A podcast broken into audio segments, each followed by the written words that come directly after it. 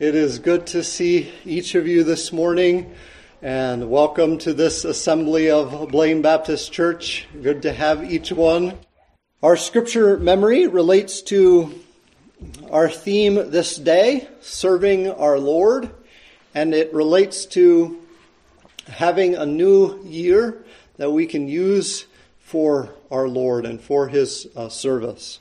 So, as we think about this year ahead of us, might we do as Colossians 3, verses 23 and 24 uh, encourage us? Whatever you do, do your work heartily, as for the Lord rather than for men. Knowing that from the Lord you will receive the reward of the inheritance, it is the Lord Christ whom you serve. We are servants, we are slaves. The Lord Jesus Christ is the master. The Lord Jesus Christ is the ruler of our lives. And might it be clear, even in how we labor and in how we serve. Whatever you do, do your work heartily as for the Lord rather than for man, for men, knowing that from the Lord you will receive the reward of the inheritance as the Lord Christ whom you serve. Might we rejoice to follow this admonition of Paul, and might we rejoice even as we begin this morning in prayer. Let us go this first corporate meeting of Blaine Baptist Church, uh, beginning of 2021. Let us go before our Lord in prayer.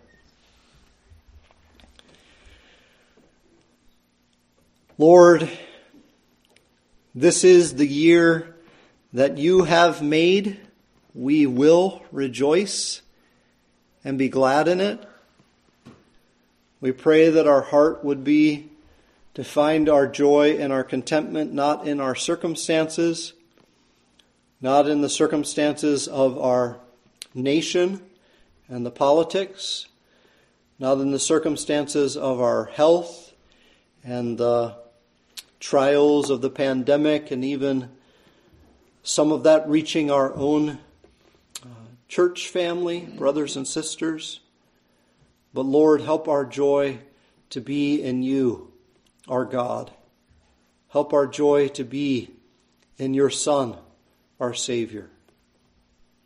Might you, by the Holy Spirit, work that joy in abundance in our lives that we might sing and rejoice to your praise and to your glory. Lord, we are weak. Our bodies betray that. Even as we need hospitals, even as we need doctors, even as we need medications and surgeries and help. Lord, all of these things remind us that we are but made of dust, frail and feeble. I pray, Lord, that you might strengthen us, especially strengthen us for in our weakness we are tempted to allow our physical condition to determine our joy, to determine our thinking and our feelings. Lord, our physical condition tied in so much to how we serve and follow you. Oh Lord, help us and strengthen us, that even in suffering and hardship and trial, we might be faithful to you. Give us reason for rejoicing in answer to prayer, even as we pray for particular physical needs. We think of Steph and Phyllis, for Rick and Rochelle, and for Peggy, for Lynn, for others of our church family who aren't with us here today because of uh, physical ailments, others who haven't been with us for a long while because of physical ailments. Lord, give us reason to rejoice even as you answer prayer. and restore to health. Varied and different circumstances, yet you are caring for each one, even as you care for the lilies of the field and the doves of the air. We pray, Lord, that you would be kind in directing our worship to you in spirit and in truth. We rejoice to sing together and to pray together, to listen to your word together, to read your word together. We pray that you might give us great joy in that. Give the church in Cottage Grove, Lighthouse Baptist, great joy even as they worship and serve in that community. I pray for Pastor Buchny that you might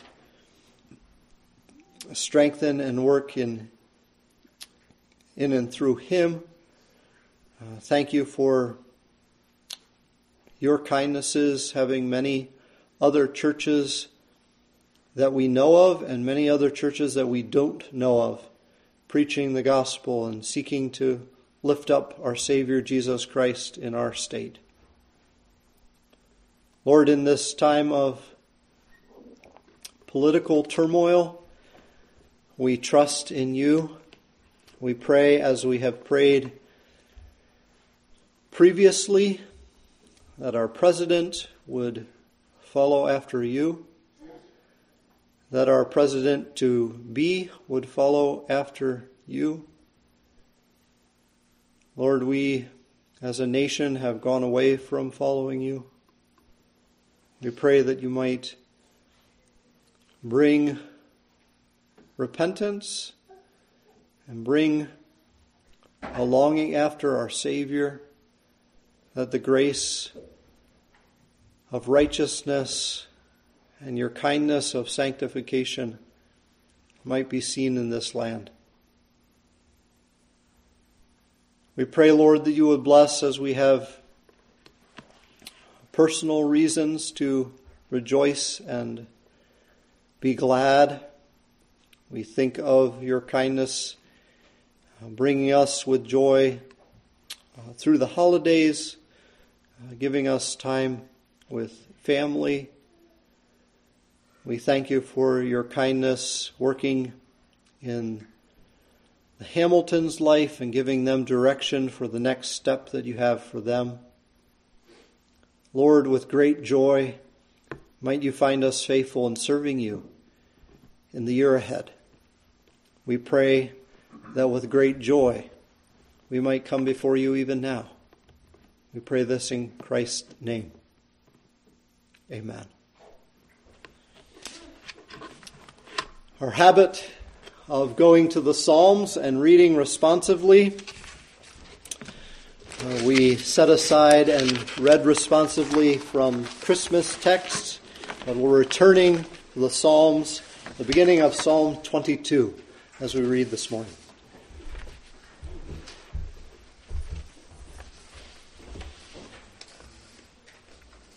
Psalm 22, a psalm of David, my God. My God, why have you forsaken me? Far from my deliverance are the words of my groaning. O my God, I cry by day, but you do not answer, and by night, but I have no rest. Yet you are holy, O you who are enthroned upon the praises of Israel. In you our fathers trusted. They trusted, and you delivered them. To you they cried out and were delivered. In you they trusted and were not disappointed. But I am a worm and not a man, a reproach of men and despised by the people. All who see me sneer at me. They separate with the lip. They wag the head, saying, Commit yourself to the Lord. Let him deliver you. Let him deliver him. Let him rescue him, because he delights in him. Yet you are he who brought me forth from the womb. You made me trust when upon my mother's breast. Upon you I was cast from birth. You have been my God from my mother's womb. Be not far from me, for trouble is near, for there is none to help. Many bulls have surrendered. Strong bulls of Bashan have encircled me. They open wide their mouths at me, as a raven and a roaring lion. I am poured out like water, and all my bones are out of joint. My heart is like wax, it melts within me. But you, O Lord, be not far off. O you, my help, hasten to my assistance. I will tell of your name to my brethren. In the midst of the assembly, I will praise you. Amen.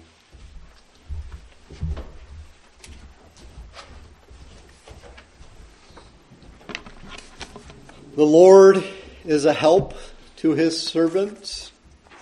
Might we sing with joy to our Master and Lord. In the blue hymnal, we'll sing beginning with Psalms this year Psalm 98 in the blue.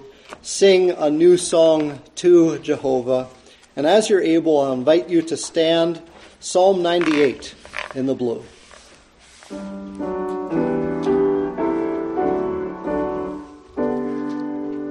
Sing a new song to Jehovah, for he wondrous things hath wrought.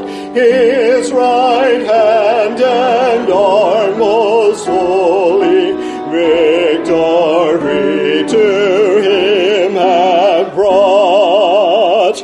Lo, the Lord is great salvation. Open me hath now made known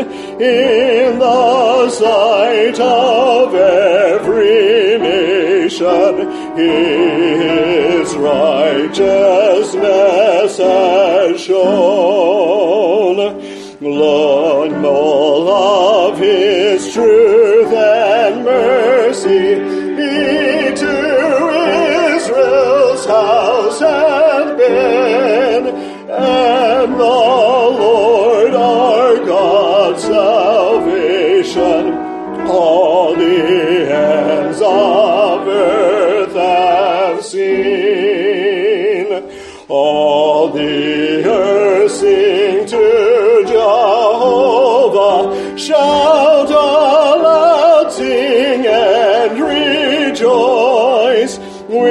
With the harp sing to Jehovah, with the harp and tuneful voice.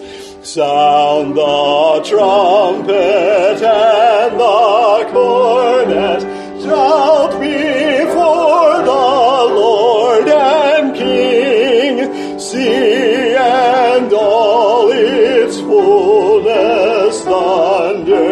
earth and all its people sing. Let the rivers in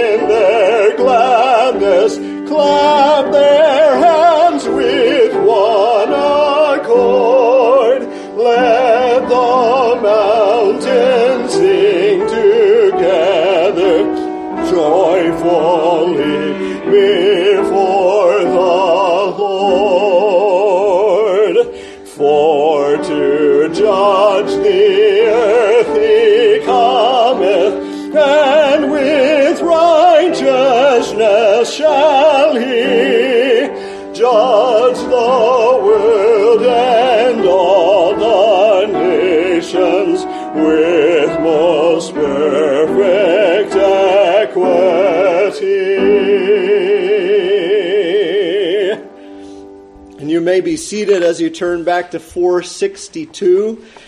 Be thou my vision, O Lord of my heart. Hymn number 462. 462. Be thou my vision.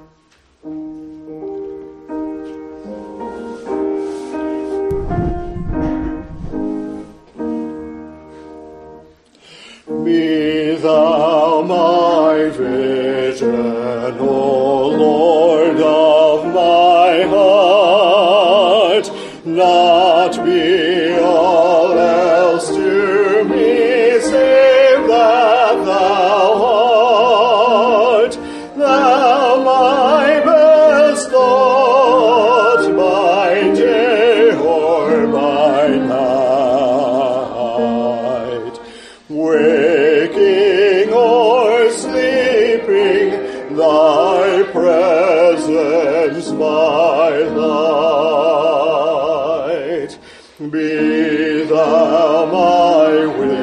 Wisdom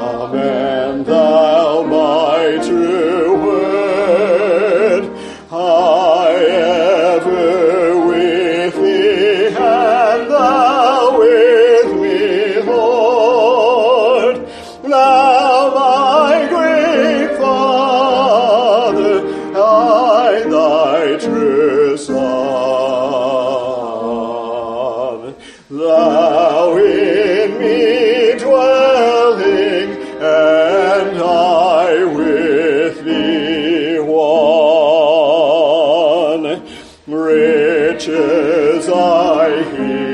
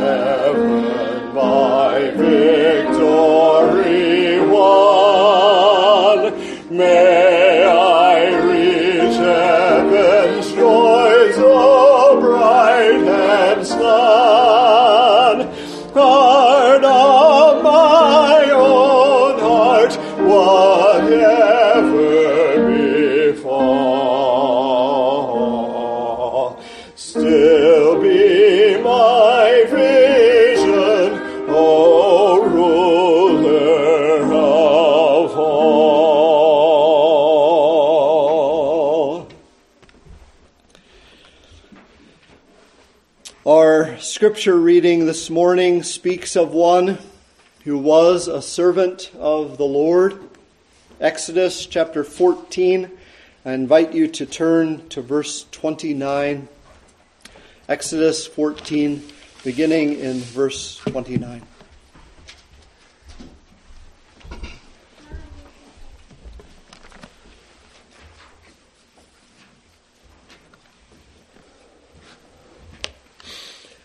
Exodus 14, 29 through verse 31. But the sons of Israel walked on dry land through the midst of the sea, and the waters were like a wall to them on their right hand and on their left. Thus the Lord saved Israel that day from the hand of the Egyptians. And Israel saw the Egyptians dead on the seashore. When Israel saw the great power which the Lord had used against the Egyptians, the people feared the Lord, and they believed in the Lord and in his servant Moses. Let us pray. Thank you, Heavenly Father, that you displayed your great power in, in delivering Israel from Egypt and from the Egyptian army. We marvel at the fact that the the very thing that was a wall on each side of Israel and actually protected them was what destroyed the Egyptian army. We look today for your deliverance from the evil that seems to be overwhelming this country. we pray that we as Christians would repent and get right and get serious about serving you, that we might be a, effective witnesses to those around us, that we would stand up against the evil that is going on, the various ways in which this world and in particular the people of this country deny your word and deny you and rebel against you. But Lord, we are equally guilty, uh, guilty of being silent and and not saying anything and, and kind of tolerating things that should not be tolerated. Lord, we thank you that you have raised up servants like Moses. We pray that you would raise up more servants to serve you and to lead your people. In Jesus' name we pray. Amen.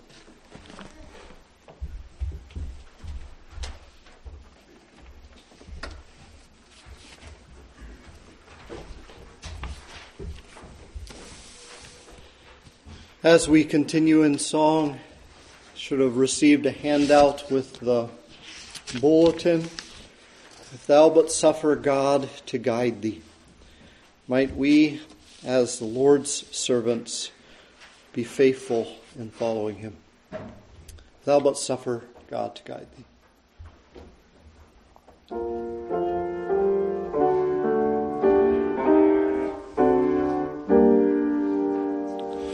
If thou but suffer God to guide thee,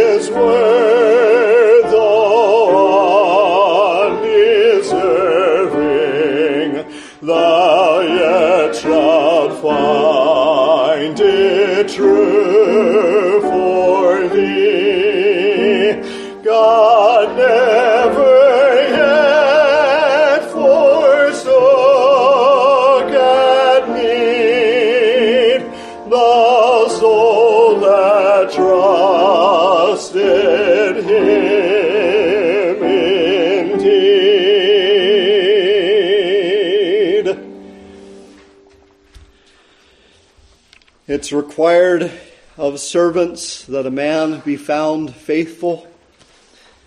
Might we do our own part faithfully? And then we can know the great blessing of the Lord. 316 in the gray. Uh, sorry, excuse me. 315 in the gray. Like a river glorious is God's perfect peace, over all victorious in its bright increase. I invite you to stand as we sing, and then we'll sing the last verse. Verse 3, we'll sing a cappella. The third verse a cappella, standing as we sing.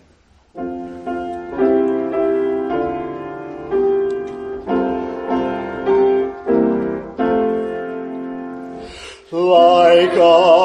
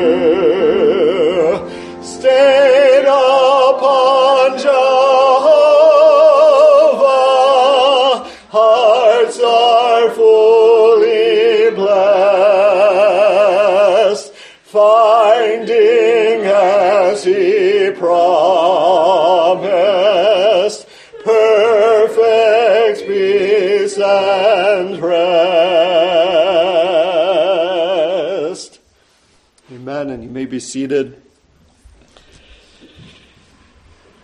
Our life is not our own. 243 in the gray as the ushers prepare for this morning's offering. 243 in the gray. We'd like to follow along. Take my life and let it be consecrated, Lord, to Thee. Let us bow and consecrate um, even our listening and our giving to the Lord. Lord, as we participate in music by listening to it, rejoice our hearts to give all of our focus and attention to you. Might you ennoble our desires and our affections, that we might be wholly committed to you. We pray that our giving would be to your glory. We rejoice as you have provided for us this past year. We know the promise of your provision for this coming year. And so, Lord, we trust to your hand. Might you uplift us. Might you carry us along. Might you get great joy and glory and rejoicing from our lips as we see you do exactly that. We pray with joy because of the one to whom we look in joy. Amen.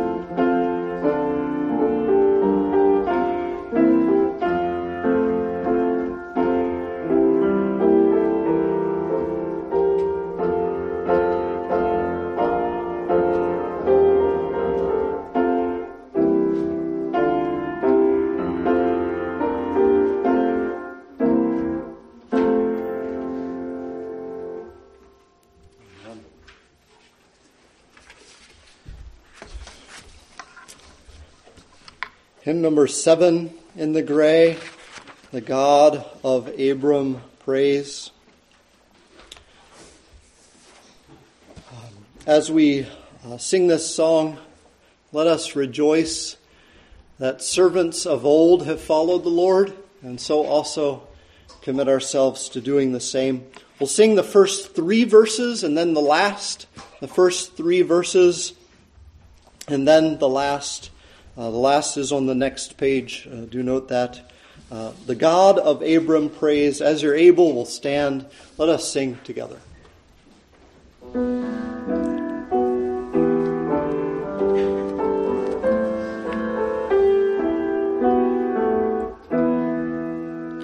The God of Abram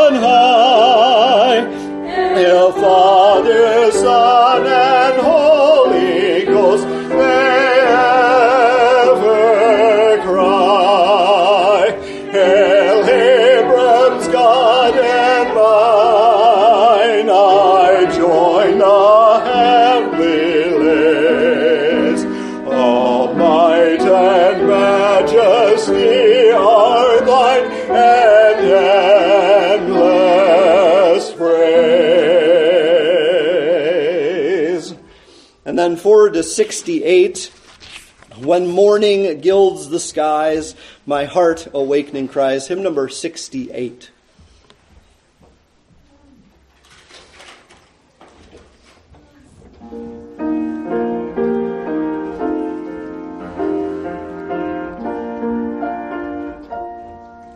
When morning gilds the skies, my heart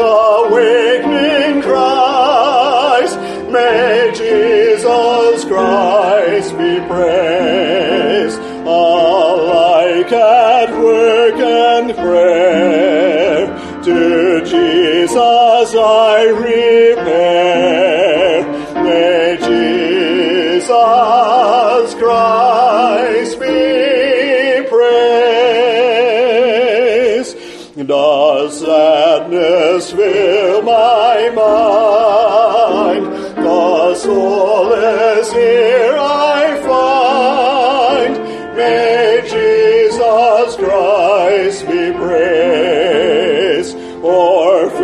my earthly bliss. My comfort still is this. May Jesus Christ be praised. The night becomes as day when from the heart we say, May Jesus Christ be praised. The powers of darkness fear when this sweet song they hear. May Jesus Christ be praised.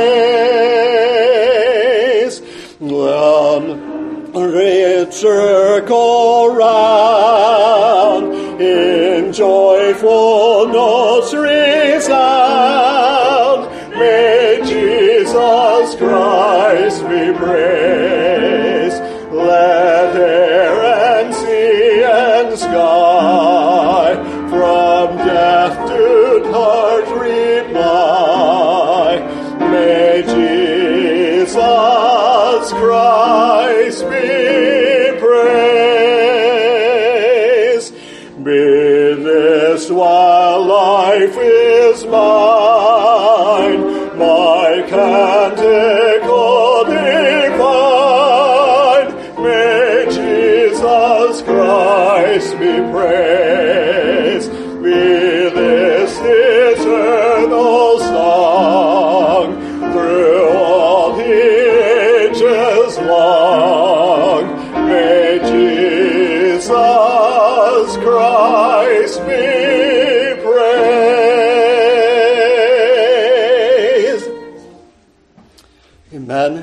be seated. May Jesus Christ be praised.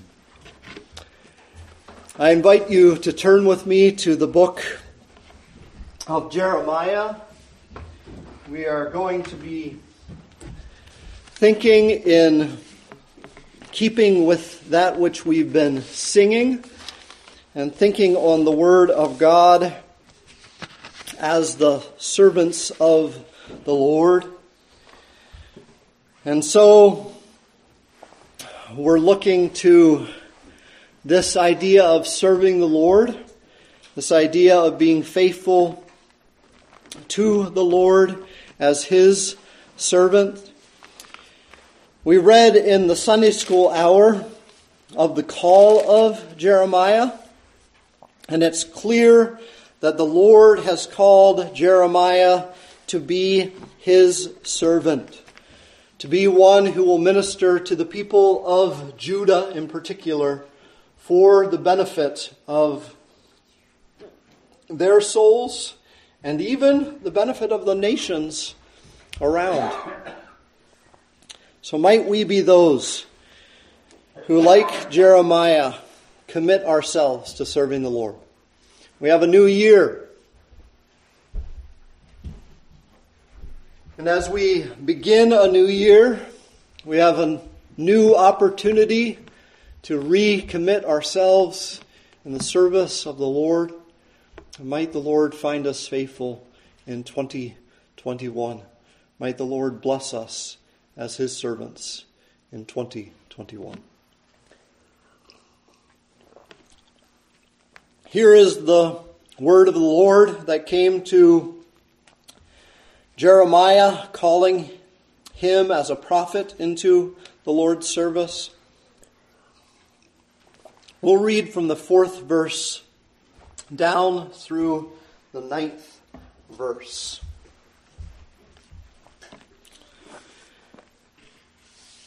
Now the word of the Lord came to me, saying, Before I formed you in the womb, I knew you.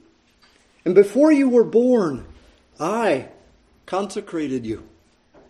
I have appointed you a prophet to the nations. Then I said, Alas, Lord God, behold, I do not know how to speak, because I am a youth. But the Lord said to me, Do not say, I am a youth, because everywhere I send you, you shall go, and all that I command you, you shall speak. Do not be afraid of them, for I am with you to deliver you, declares the Lord.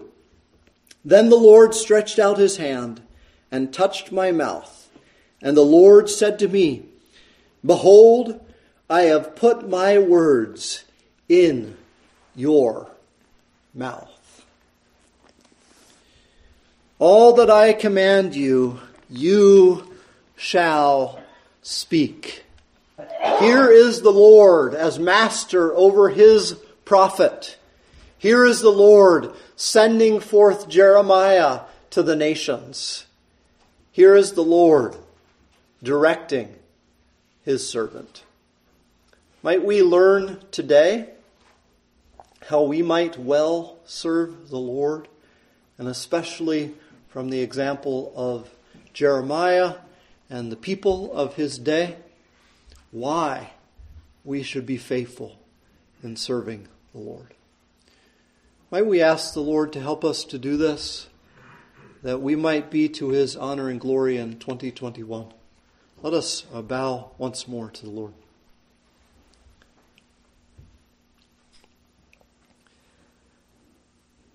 Lord, one of the reasons why we bow is to show our submission to you, to show our deference to you. You are the great Lord and Master. We are but slaves and servants, yours to command, yours to bring life, yours to bring death, yours to do with what you will. And Lord, we pray that as we look forward to this year, might you give us a great abundance of blessing as we follow you in faithful service? Might you renew our hearts to the joy of being your servants? Might you instruct us even from your word this day that we in your service would be committed, that in hardship of service we would be faithful, that in suffering of service we would not complain, and in joy of service we might give all the praise to you. Help us, Lord, in these ways and in many others. We desire, Lord, I pray, pray for each one, that their desire, our desire, would be faithfulness as servants to you. We pray in the name of our Master. Amen.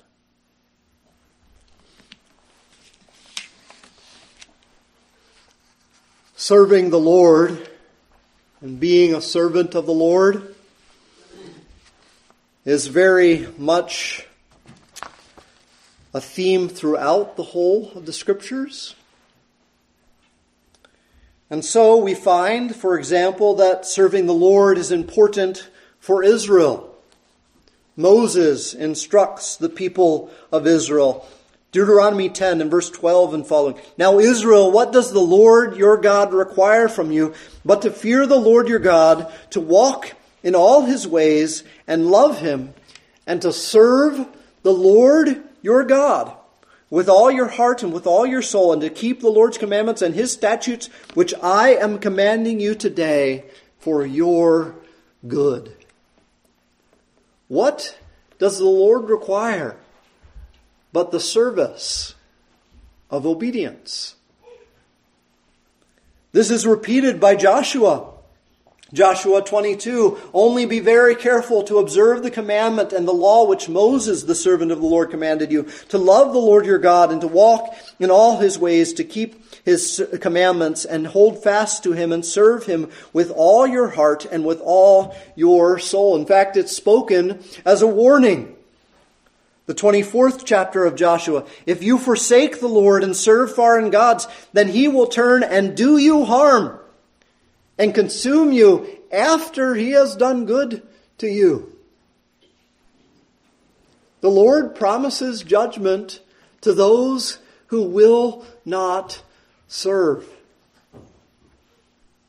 Serving the Lord is seen as important because we can see that serving the Lord is a part of the Ten Commandments. You shall have no other gods before me. You shall not make for yourself an idol or any likeness or what is of what is in heaven above or on the earth beneath or in the water under the earth. You shall not worship them or serve them. Here service is tied to worship. How much more important could service be? You shall not worship them or serve them, for I, the Lord your God, am a jealous God visiting the iniquity of the fathers on the children, on the third and fourth generation of those who hate me, but showing loving kindness to thousands, to those who love me and keep my commandments. What do servants of the Lord do? According to the Ten Commandments, they love the Lord and they obey. Serving the Lord is phrased in memorable ways. So, for example, Samuel, uh, chapter 12, 1 Samuel 12, only fear the Lord and serve him in truth with all your heart, for consider what great things he has done for you. Recall what God has done for you, and in the greatness of all that laundry list. And it's a laundry list so long we cannot remember it. So infinite we cannot fill it out. Remembering the greatness of all that the Lord has done for us. Might we fear the Lord and serve Him in truth with all our hearts. The Psalms puts this memorably. You remember Psalm 100. Serve the Lord with gladness. Or Psalm 103. Bless the Lord, all you his host, you who serve him doing his will. Here is the joy of service, bringing joy before the Lord, blessing the Lord, singing the Lord's praises. Jesus spoke of the blessing of those who serve him, the blessing for those who follow him as his servants. This is John 12. If anyone serves me, he must follow me. If anyone serves me, the Father will honor him. Do you desire for the great God who created the entire universe to honor you? To look with favor upon you? Jesus says, If anyone serves me, the Father will honor him.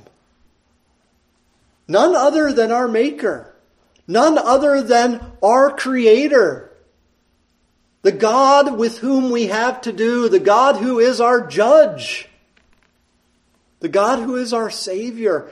He, he will be the one who honors those who serve Jesus.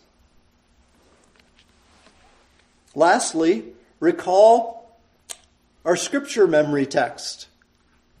Christians need to remember they serve Jesus Christ. Whatever you do, do your work heartily as for the Lord and not for men. For it is the Lord Christ whom you serve. There's a reward of inheritance to be had. But why is that? Because that's the inheritance that comes to those who serve the Lord, who follow the Lord in His service. All of that reminds us that the entirety of the Bible teaches us we ought to serve the Lord. But why? Why? And let me at least put it in the words of another Puritan, updated language. But William Jenkyn said something to this effect. I'm almost quoting him, I'm uh, changing it, updating it. But he said, Christ keeps no servants, only to wear the uniform. You take a job at Hardee's. What do you do? You wear the Hardee's uniform. Take a job at Chick fil A. Take a job at McDonald's. Take a job at fill in the blank. You wear the uniform. But Christ takes no servants just so that they can put on the uniform. Christ takes servants to himself that they might serve that they might labor, that they might work to His glory in obedience to His Father. Why might we say and might we ask, why should we be servants of the Lord? I'd like to look to the book of Jeremiah and think on uh, the service that is spoken of there and the, the service that is lacking there and consider why we ought to be faithful in serving the Lord. And the first answer that uh, I would give in terms of why we need to be faithful in serving the Lord is because of the consequences of failing to serve the Lord. The consequences of failing to serve the Lord. Jeremiah is very clearly uh, coming to us in a historical context. And so I'll read for us the first three verses and explain only briefly the, the, some of the historical context. The words of Jeremiah, the son of Hilkiah, of the priests who were in Anathoth in the land of Benjamin, to whom the word of the Lord came in the days of Josiah the son of Amon, king of Judah, in the thirteenth year of his reign. It came also in the days of Jehoiakim, the son of Josiah, king of Judah, until the end of the eleventh year of Zedekiah the son of Josiah, king of Judah, until the exile of Jerusalem in the fifth month. Two points. Jeremiah is laboring in an internationally tumultuous time of world history. This could easily be nominated for the most turbulent time in all of world history as chronicled in the, in the writ of Scripture.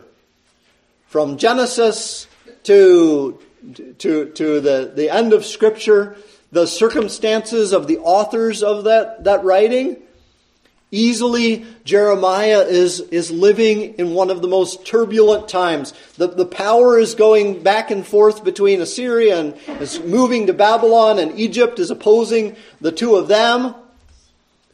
And so the kings, during whose time Jeremiah reigns, some of them listed here, many of them included in the rest of the book of Jeremiah as Jeremiah interacts with them, the kings are torn. Will they follow after the power and the comfort and the protection that some great nation will give? And God warns them. God warns them in the first 10 chapters again and again. Don't put your trust in foreign nations. Put your trust fully in me. I will lead you into hardship. I will lead you into suffering but I will care for you as I do that.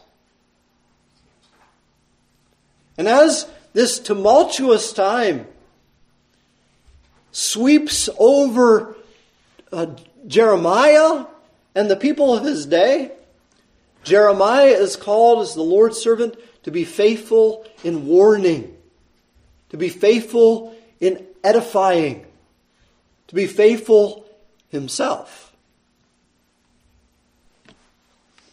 So, this time that Jeremiah is laboring in is a very tumultuous political circumstance. This time that Jeremiah is uh, living in is, secondly, a time where many of the kings reject the word of the Lord. Josiah alone stands in acceptance of the Lord. He, he begins his ministry eight years old, the ripe old age of eight. Eight. Are some of your brothers and sisters almost eight?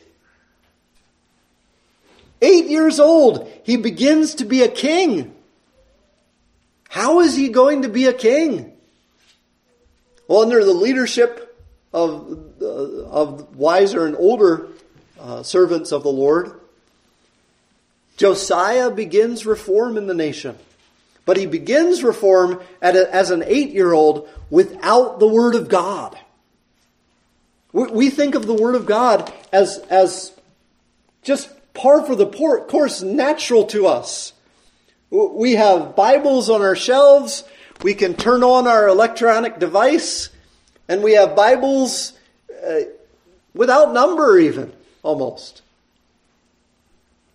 But the, the time of Jeremiah's ministry was not like that. In order to have the Word of God, you had to have someone write it out, copy it out.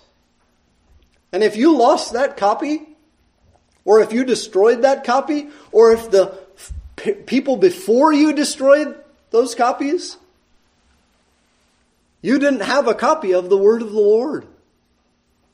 Josiah begins his ministry without the word of the Lord. But then, in the course of Jeremiah, uh, uh, Josiah's ministry, uh, uh, service as king before the Lord, king over Judah, in Second Kings, you can read how they found the word of the Lord. Probably some of the, uh, some or all of the book of Deuteronomy. And Josiah tears his clothes because of how poorly the people of Judah are doing at following in obedience to the Lord's commands. But he continues in following the Lord and the Lord's word, the Lord's instructions. It's important for us, if we are going to be servants of the Lord, that we listen to the Lord. The other kings, for example, as is mentioned here, Jehoiakim, or Zedekiah. The other kings did not follow the Lord. In fact, the people at large did not follow the Lord. They kept on abandoning the Lord. And this is dangerous because as we fail to serve the Lord, we will find the judgment of abandoning the Lord to be a harsh judgment. And, and, we can read through, as we read in Jeremiah, we can find the egregious abandonment of the Lord. Failing to serve the Lord is dangerous. For example, verse 5 of chapter 2. Thus says the Lord, What injustice did your fathers find in me, that they went far from me and walked after emptiness and became empty? Why is it that, that the forefathers of Judah pursued emptiness instead of the one whole, firm, solid, true God?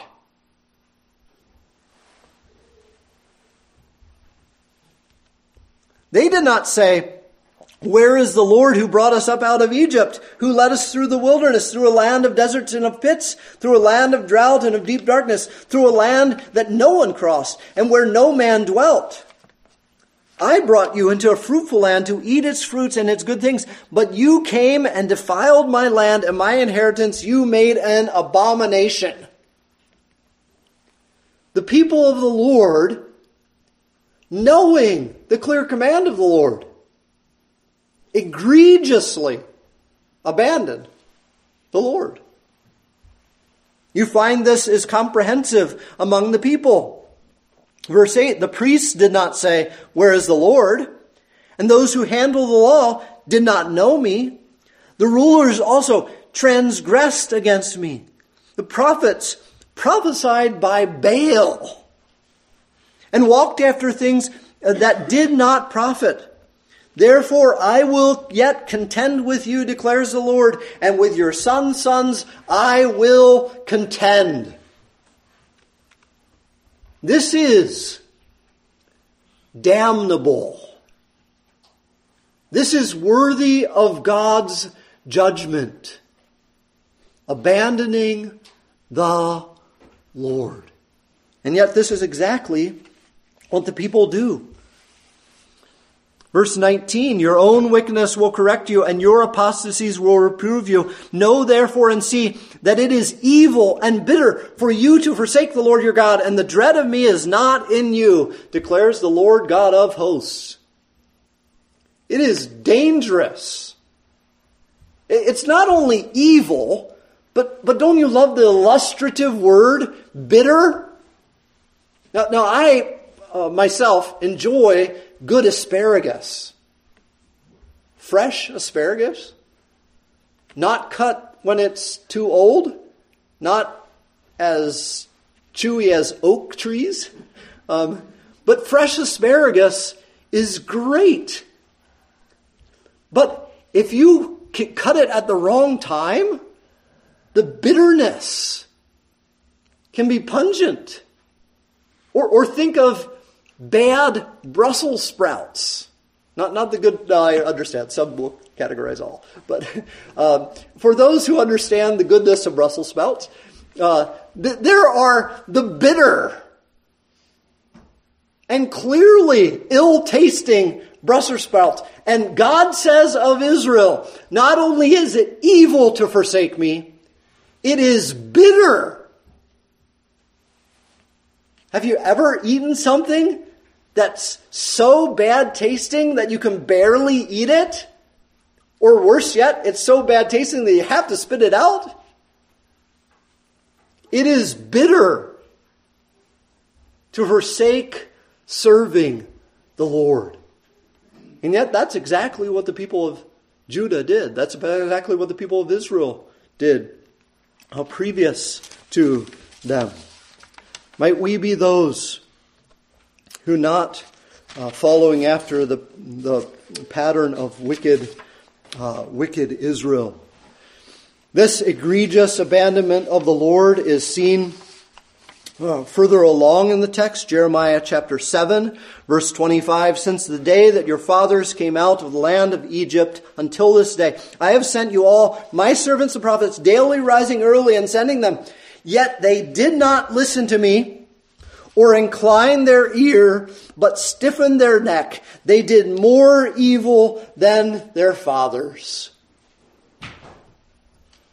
Here's a question for the young people Did Israel follow the Lord?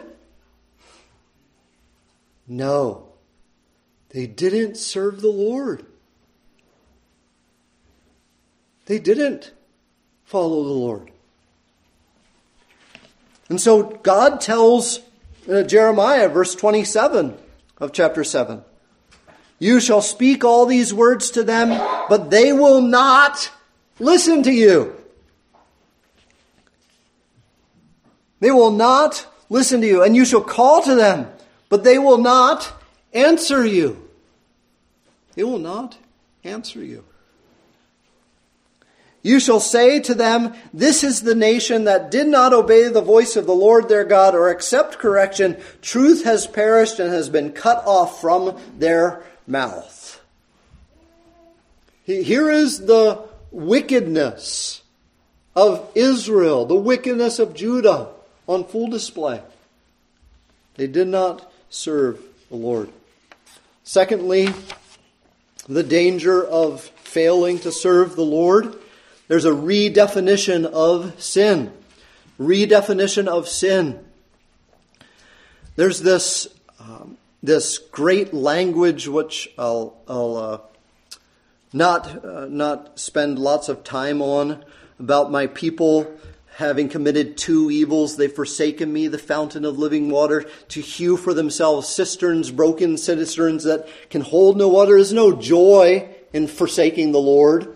But more than that, they redefine sin. As you continue on in the second chapter, you find them redefining sin. Uh, this is verse 32.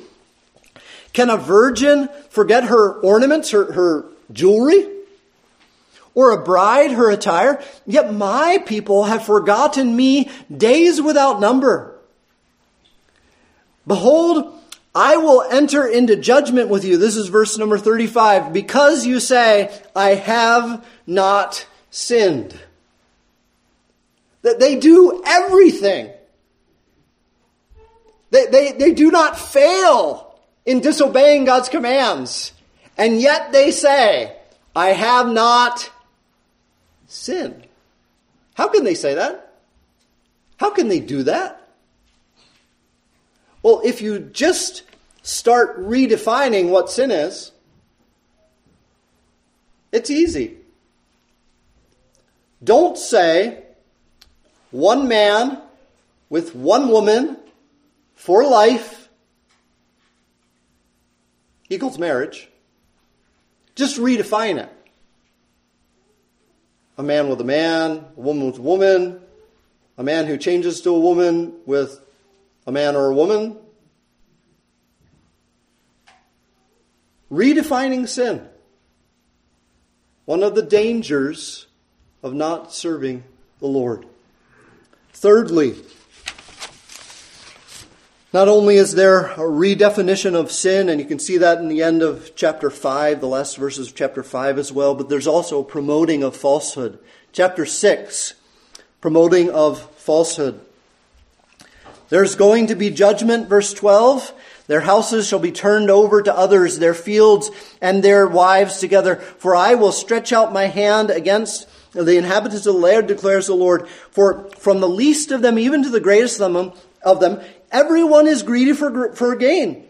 And from the prophet even to the priest, everyone deals falsely. Now, who are the prophets and the priests? They're the leaders. They're the ones who are supposed to be the spearhead of truth and godliness. But what are they doing? They're dealing falsely. They're doing things which are not true. And a part of what they're doing in doing things which are not true is speaking things which are not true. They have healed the brokenness of my people superficially. That's verse uh, 14. Saying, peace, peace, when there is no peace. Now here's, here's the tension that, that Jeremiah goes forth, uh, goes through in, in conflict with the other prophets of his day. He's prophesying that God will bring judgment because the people of Judah deserve judgment.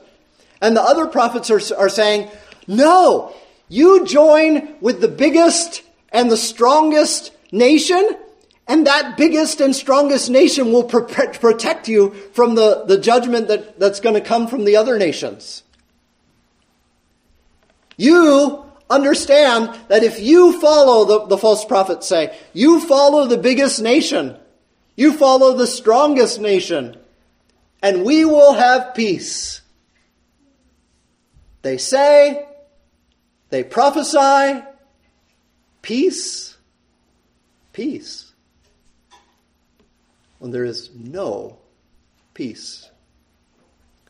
Now, simply put, what is it when you do not tell the truth? Do you children know? When you don't tell the truth, what is that called?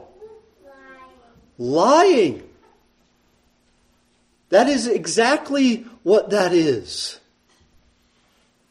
And yet, because the people decided to, to not follow and serve the Lord, lying is normal for them. It's dangerous to not serve the Lord. They begin promoting uh, falsehood, promoting falsehood. And then last, lastly, um, number four, they begin turning to idols, turning to idols. This is the end of uh, Jeremiah chapter 9, the latter end of Jeremiah chapter 9. The, the people turning to idols. Verse 25 Behold, the days are coming, declares the Lord, that I will punish all who are circumcised and yet uncircumcised the old and the young, Egypt and Judah and Edom and the sons of Ammon and Moab and all those inhabiting the, the desert who, who clip their hairs on their temple, for all the nations are uncircumcised and all the house of Israel are uncircumcised of heart. What are they doing? They're following after idols. Chapter 10 makes it clear what uncircumcision of heart means. Do not learn the ways of the nations. The customs of the peoples, verse 3, are a delusion because it is wood cut from the forest, the work of the hands of craftsmen with a cutting tool. They decorate it with silver and with gold. They fasten it with nails and with hammers so that it will not totter like a scarecrow is in a cucumber field. Uh, are they? And they cannot speak. They must be carried because they cannot walk. Do not fear them, for they can do no harm, nor can they do any good. One of the dangers of following after, not following God and following after the ways of everyone else who doesn't follow God, turning to idols. And it will bring God's judgment, it will bring no hope, it will bring false fear, that they're in fear of a God, so called gods, who can do no good and can do no harm. The true God is the God who does harm and the God who does good. That's the true God. The true God has power to judge, and the true God has power to save. In conclusion, then, there is a curse on those who will not serve the Lord. This curse is found in the beginning of Jeremiah and the 11th chapter. Would you turn to Jeremiah and the 11th chapter? I'm not going to conclude right here in Jeremiah 11, but this, this is the conclusion for our time in Jeremiah. The word of the Lord which came to Jeremiah from the Lord, saying, Hear the words of this covenant, and speak to the men of Judah and to the inhabitant of Jerusalem, and say to them, Thus says the Lord, the God of Israel, Cursed is the man who does not heed the words of this covenant, which I commanded your forefathers in the day I brought them out of the land of Egypt and from the iron furnace, saying, Listen to my voice and do according to all which I command you. You shall be my people and I will be your God in order to confirm the oath which I swore to my forefathers to give them a land flowing with milk and honey as it is this day. Then I said, Amen, O Lord. Verse number seven. For I solemnly warned your fathers in the day that I brought them out up from the land of Egypt, even to this day, warning persistently, saying, Listen to my voice. Yet they did not obey or incline the ear, but walked each one in the stubbornness of his evil heart.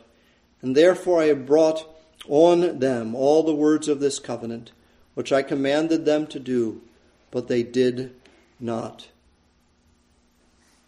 Here are the people of Israel, the people of Judah. Here they are, not serving the Lord. There is a curse on those who will not obey the Lord. Final illustration comes from a phrase which you can find only in the Old Testament. The phrase is servant of the Lord. Servant of the Lord. Now, the phrase servant of God, interestingly, uh, at least in the New American Standard Translation, uh, occurs only three times in all of the Bible. Servant of God, that language. And all of those instances are in the Old Testament. And all of those instances, servant of God, refer to Moses. The language servant of the Lord, servant of Yahweh, that language, uh, in comparison to three times for servant of God, occurs more frequently. It occurs uh, some 23 or 24 times in the Old Testament. Uh, it only occurs in the Old Testament, not in the New Testament. Servant of the Lord. Um, and uh, like the language servant of God, uh, it is used most frequently of, um, of Moses. But I'd like to, in fact, the first time that it's used is of Moses, Deuteronomy 34 and verse 5. So Moses, the servant of the Lord, died in the land of Moab according to the word of the Lord. This language, servant of the Lord, used the vast majority of times in Moses. What's really interesting about this phrase, the servant of the Lord, is that Joshua has this phrase the vast majority of the times that it's used. So, the two times that it's used most outside of the book of Joshua are the Psalms, which has the phrase servant of the Lord exactly, wait for it, two times. And Second Chronicles, which has the word, the phrase, the word of the Lord, again, two times. In comparison, Joshua has the phrase, the word of the Lord, 15 times. 15 times. And, and in fact, one time he has the phrase twice in one verse. The only time in all the Bible where the phrase is twice found in one verse. And that's in uh, Joshua chapter 12 and verse number 6. Moses, the servant of the Lord, and the sons of Israel defeated them. And Moses, the servant of the Lord, gave it to the Reubenites and the Gadites and a half tribe of Manasseh as a possession. Now, as is, as is implied there, you can guess of whom this language, servant of the Lord, is frequently, most frequently used.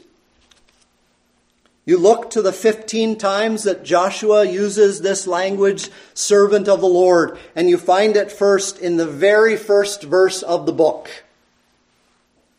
Now it came about after the death of Moses, the servant of the Lord, that the Lord spoke to Joshua, Moses' servant, saying, this, this language, servant of the Lord, the, the 15 times that is found in Joshua again and again used of Moses. For example, Joshua chapter 22 and verse 5. Only Joshua is, is, warning the people of Israel to be faithful to the Lord. Only be very careful to observe the commandment and the law which Moses, the servant of the Lord. And up until this point, Every time Joshua includes this phrase, servant of the Lord, all of the times refers to Moses. Only be careful to observe the commandment and law which Moses, the servant of the Lord, command you to love the Lord your God with all your heart and walk in all his ways and keep his commandments and hold fast to him and serve him with all your heart and with all your soul. You, Israel, followed the example of Moses, who was the servant. But then, great encouragement, I think great joy, I think. The very last time that this language, the servant of the Lord, is used in Joshua. It's not used of, of Moses. Rather, it's used of Moses' servant, who is faithful for 40 plus years before Moses died, and some 30 to 40 years after Moses died. And after 60 to 70 years, 80 years of Joshua serving the Lord, you come to the last time that this phrase is used in the book of Joshua. Joshua 24 and verse 29. came about after these things that Joshua, the son of Nun, the servant of the Lord, died. Here is a man who was faithful for decades. And of him, the scriptures say that he was a servant of the Lord. Might we be faithful as servants of the Lord? Let us pray. Lord, we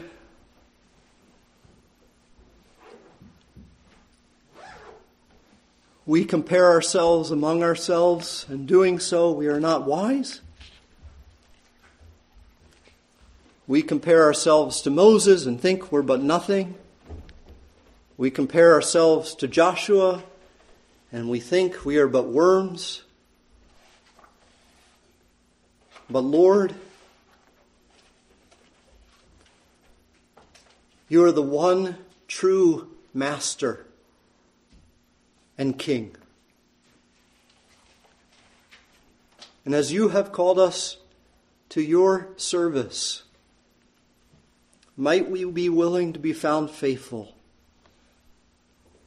no matter how lowly and menial the task, no matter how insignificant the duty. Might, Lord, you find us obedient, serving, in the year ahead. Help us, Lord, to this end, we pray. In Christ's name, amen. As Kevin comes, we'll turn to the blue hymnal and hymn number 44 Ye servants of God, your master proclaim. Hymn number 44 in the blue. Uh, let us sing together, standing as you're able. Number 44, Ye Servants of God.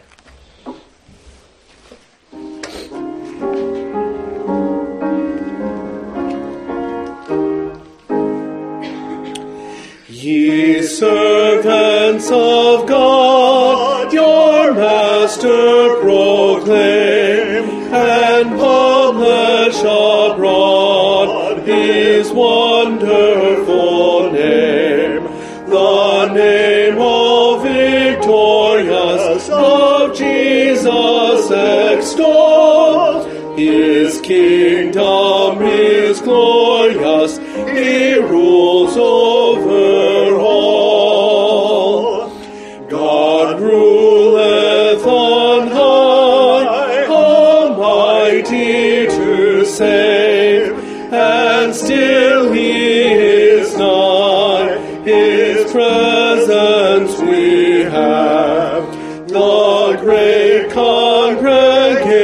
Congregation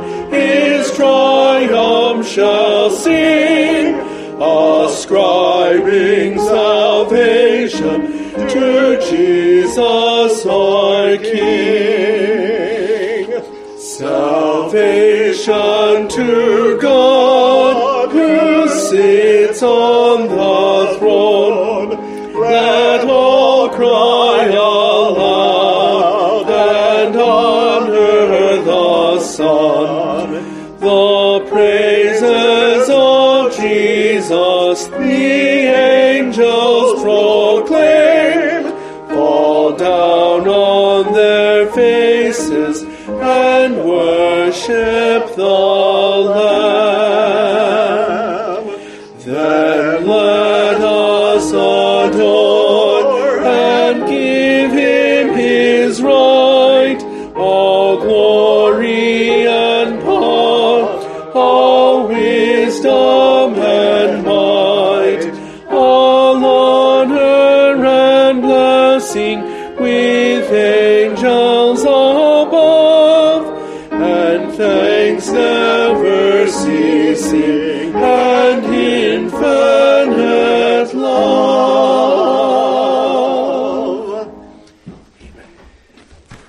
dismiss you with this encouragement from the Apostle Paul Slaves, servants, be obedient to those who are your masters according to the flesh. How much more according to the Spirit? With fear and trembling and sincerity of heart as to the Lord, not by way of eye service as men pleasers, but as slaves, servants of Christ, doing the will of God from the heart. Might you go forth consecrated, serving our Lord. You are dismissed with God's blessing.